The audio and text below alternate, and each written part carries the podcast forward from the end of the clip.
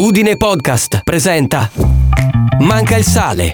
Come da un'indecisione, un errore o una variazione sul tema può nascere una grande ricetta.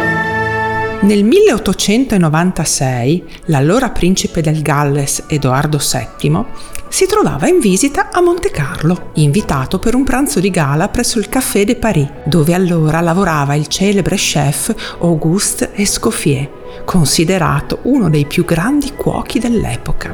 Oltre al Café de Paris, Escoffier diresse il Carlton di Londra e il Ritz di Parigi, rendendo la cucina francese famosa in tutto il mondo.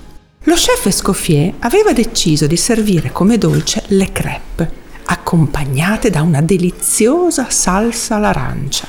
Lo sous-chef Henri Charpentier, che doveva occuparsi dei dolci, emozionato per la presenza del prestigioso ospite, aggiunse alla salsa l'arancia il Grand Marnier, ma accidentalmente ne mise un po' troppo, rendendo la salsa liquida e molto alcolica.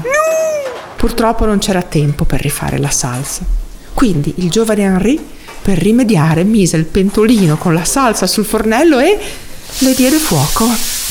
Il futuro re d'Inghilterra apprezzò tantissimo quel nuovo squisito dolce, al quale decise di dare un nome.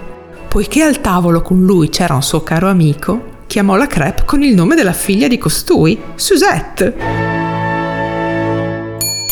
La ricetta di questa puntata la trovi con ingredienti, dosaggi e passaggi sul blog mancailsale.it. Ti aspetto. Manca il sale è un podcast originale di Annalisa Sandri. La voce della sigla è di Vittorio, la produzione e il sound design di Michael Hammer. Tutte le puntate di Manca il sale le puoi ascoltare su udinepodcast.it.